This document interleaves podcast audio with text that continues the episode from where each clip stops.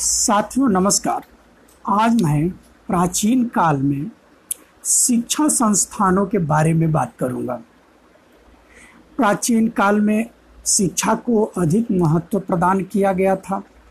भौतिक तथा आध्यात्मिक उत्थान तथा विभिन्न उत्तरदायित्वों के विविधवत निर्वहन के लिए शिक्षा की महती आवश्यकता को सदा स्वीकार किया गया।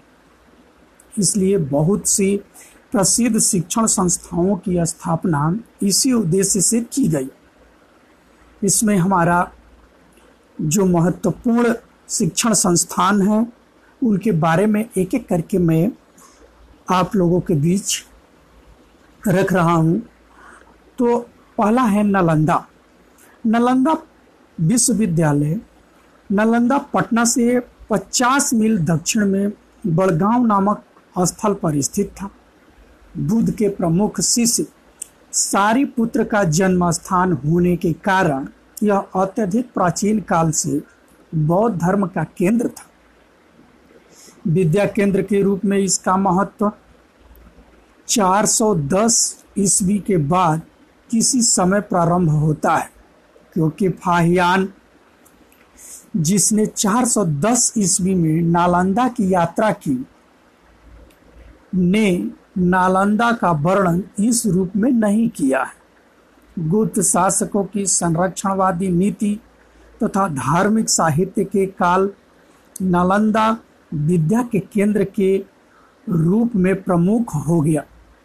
कुमार गुप्त प्रथम ने नालंदा में विहार बनवाया और यहीं बाद में प्रसिद्ध विश्वविद्यालय हुआ। इसलिए नालंदा विश्वविद्यालय की स्थापना का श्रेय कुमार गुप्त प्रथम को जाता है।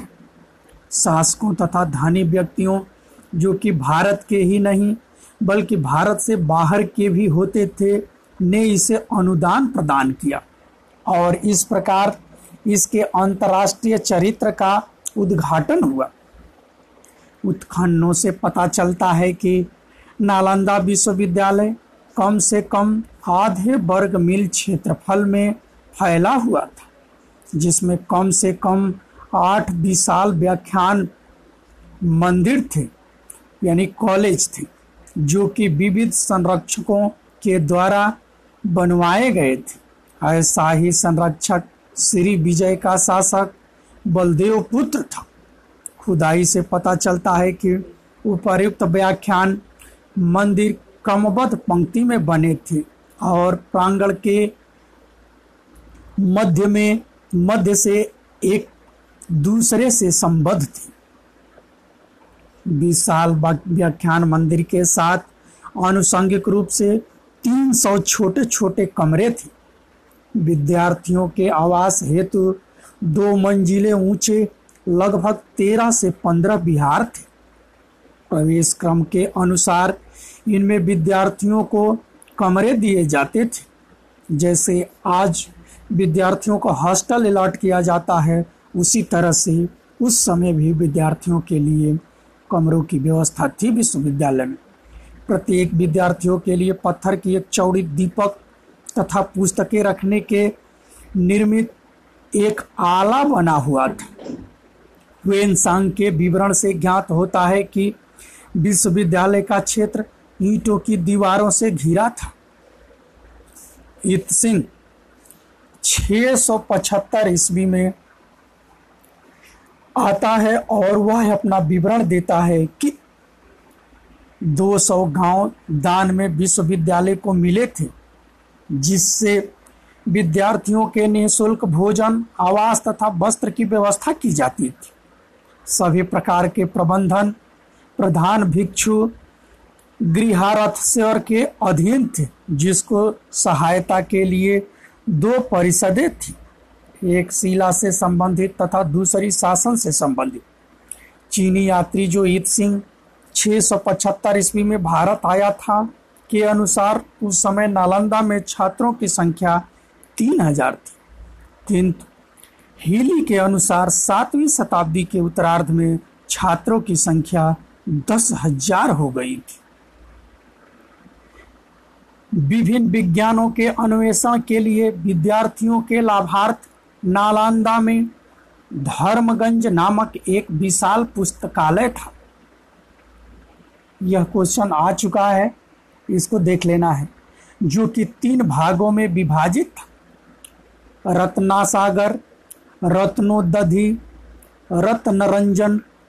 यह पुस्तकालय महायान साहित्य का तो जैसे सागर ही था, लेकिन इसके अलावा हीनयान साहित्य, वेद वेदांत, दर्शन, शब्द विद्या, चिकित्सा विज्ञान आदि के प्रमुख ग्रंथ भी यहाँ पर उपलब्ध थे। नालंदा में भारत के विभिन्न भागों से ही नहीं बल्कि तिब्बत, चीन, कोरिया से भी छात्र पढ़ने के लिए आते थे। कोरिया से आए विद्यार्थी हुई नीह तथा आर्यवर्मन का उल्लेख इत्सिंग ने किया है। परीक्षा का मानदंड कड़ा था। इसमें प्रवेश केवल उन्हीं का होता था जो द्वार पंडितों द्वारा ली गई परीक्षा में पास हो जाते थे। इस प्रवेश परीक्षा में केवल 25% विद्यार्थी ही पास होते थे, यानी 100 विद्यार्थी टेस्ट देते थे, उसमें 25 लोग ही सफल हो पाते थे। इसके साथ ही विद्यार्थियों को पुरानी तथा नई पुस्तकों से परिचित होना आवश्यक था। पाठ्यक्रम में पाली भाषा का अध्ययन अनिवार्य था। महायान, हीनयान साहित्य के अतिरिक्त हिंदू दर्शन, सांख्य आदि भी पढ़ाए जाते थे। धार्मिक साहित्य के साथ साथ व्याकरण, चिकित्सा शास्त्र, न्याय शास्त्र की भी शिक्षा दी जाती थी। शास्त्र को ध्यान में रखते हुए तर्कशास्त्र तथा व्याख्यानों का अध्ययन भी शामिल था। छात्रों से अपेक्षा की जाती थी कि वे अतिथि व्याख्याताओं से वाद विवाद करें। नालंदा के वैश्विक और उदात्त चरित्र की झलक इससे संबंध महान अध्यापकों में देखी जा सकती है, जैसे धर्मपाल जो कि शीलभद्र का पूर्ववर्ती था, मुख्य भिक्षु रहा। कांची का एक कुलीन तमिल था तथा शीलभद्र जो कि ह्वेनसांग का गुरु था, संभवतः आसाम का परिवर्तित ब्राह्मण था। नालंदा के अन्य आचार्यों में चंद्रपाल, गुणमती, प्रभामित्र, जीनमित्र आदि थे।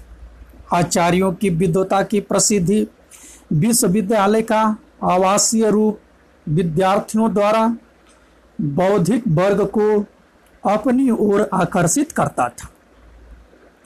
अंतर्राष्ट्रीय ख्याति का लाभ उठाकर उसके विद्वानों ने 8वीं शताब्दी में तिब्बत में बौद्ध धर्म एवं संस्कृति के प्रचार प्रसार के लिए भगीरथ प्रयास किया। उल्लेखनीय है कि तिब्बत के राजा खोखो डेनमां ने 744 ईस्वी में नालंदा के भिक्षु शांत रक्षित को बौद्ध धर्म के प्रचारार्थ अपने यहां आमंत्रित किया।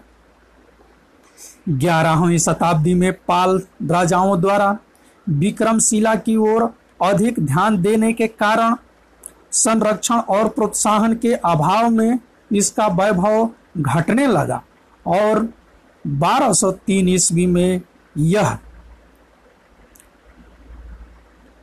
बख्तियार खिलजी के आक्रमण का शिकार बना। अलाउद्दीन खिलजी का सामंत बख्तियार खिलजी ने 1203 ईस्वी में इस पर आक्रमण किया।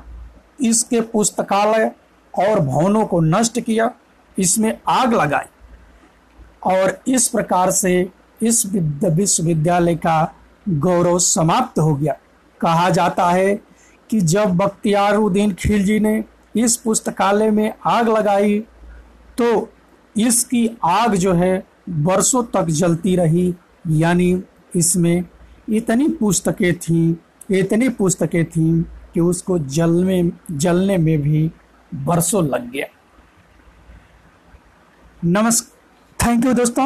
अब ये जो है एपिसोड हमारा यहीं पे समाप्त होता है।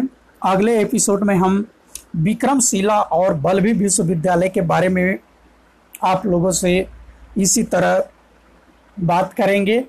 यदि यह हमारा एपिसोड अच्छा लगा हो तो आप लोग अपने दोस्तों के बीच इसे शेयर ज़रूर करें, अधिक से अधिक लोगों तक पहुंचाएं, जिससे मैं आप लोगों के लिए इस तरह का पॉडकास्ट और भी लाते रहूं। धन्यवाद।